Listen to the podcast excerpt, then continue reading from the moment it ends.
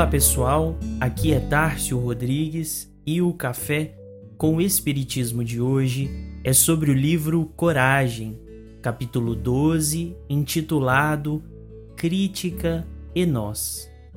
Psicografia de Francisco Cândido Xavier, onde Emmanuel vai nos dizer: diante da tarefa que se te reserva no levantamento do bem comum, é justo respeitar o que os outros dizem no campo da crítica. Entretanto, é forçoso não paralisar e nem prejudicar o serviço em virtude daquilo que os outros possam dizer. Guarde a consciência tranquila e segue adiante. Escapam da crítica exclusivamente as obras que nunca saem do plano, a maneira da música que não atrai a atenção de ninguém quando não se retira da pauta. Viver a própria tarefa é realizá-la, e realizá-la é sofrê-la em si. Censores e adversários, espectadores e simpatizantes podem efetivamente auxiliar e auxiliam sempre, indicando-nos os pontos vulneráveis e aspectos imprevistos da construção sob nossa responsabilidade, através das opiniões que emitem. No entanto, é preciso não esquecer que se encontram vinculados a compromissos de outra espécie. Encargo que nos pertença respira conosco e se nos erige no caminho em alegria, aflição, apoio e vida.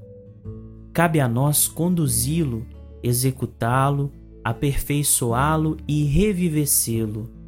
Muitos querem que sejamos desse modo, que nos comportemos daquela maneira, que assumamos diretrizes diversas daquela em que persistimos ou que vejamos a estrada pelos olhos que o servem. Todavia, é imperioso considerar que cada um de nós é um mundo por si, com movimentos particulares e órbitas diferentes. Sustentemo-nos fiéis ao nosso trabalho e rendamos culto à paz de consciência, atendendo aos deveres que as circunstâncias nos conferiram e oferecendo o melhor de nós mesmos, em proveito do próximo.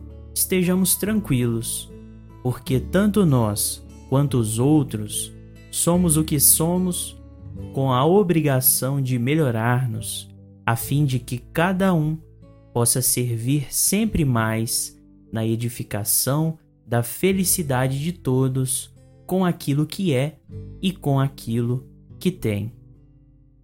Emmanuel nos lembra nesta mensagem a necessidade que o mundo tem de mais caridade, para respirar aliviado dos tormentos da crítica que impedem o desenvolver dos trabalhos que edificam o progresso. Quando Kardec traz a questão 886 de O Livro dos Espíritos, que indaga sobre como Jesus entendia a caridade, temos a resposta clara e decisiva dos Espíritos: benevolência para com todos, indulgência para as imperfeições dos outros, perdão das ofensas.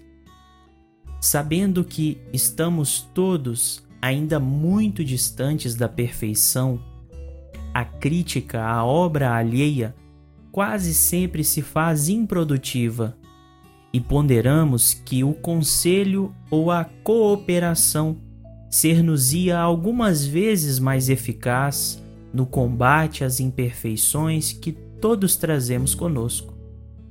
Por isso, Emmanuel reforça a lembrança de que cada um de nós é um mundo por si, afirmativa que nos relembra o capítulo 3 do livro Obreiros da Vida Eterna, quando André Luiz nos conta de um visitante sublime em nosso lar, de nome Asclépios, que, dada a evolução moral desse espírito, segundo nos relata o livro, só reencarna na crosta em missão de grande benemerência, em intervalos de muitos séculos, Após palestra realizada pelo mesmo para os habitantes da colônia, o mesmo se dispõe para algumas perguntas, e quando questionado sobre recomendações sobre esse ou aquele trabalho, responde sempre com um versículo evangélico e um comentário muito breve, dispensando as longas conversações.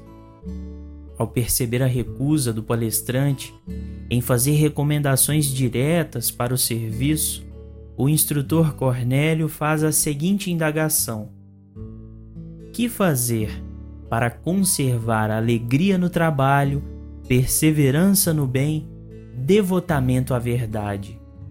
O mensageiro contemplou num sorriso de aprovação e simpatia, identificando-lhe o ato de amor fraternal, e descerrou o novo pergaminho em que se lia o versículo 16 do capítulo 5 da primeira carta de Paulo aos Tessalonicenses. Regozijai-vos sempre. Em seguida falou jovial: a confiança no poder divino é a base do júbilo cristão, que jamais devemos perder. Instrutor Cornélio meditou alguns momentos e rogou humilde: ensina-nos sempre, venerável irmão. Decorreram minutos sem que os demais utilizassem a palavra.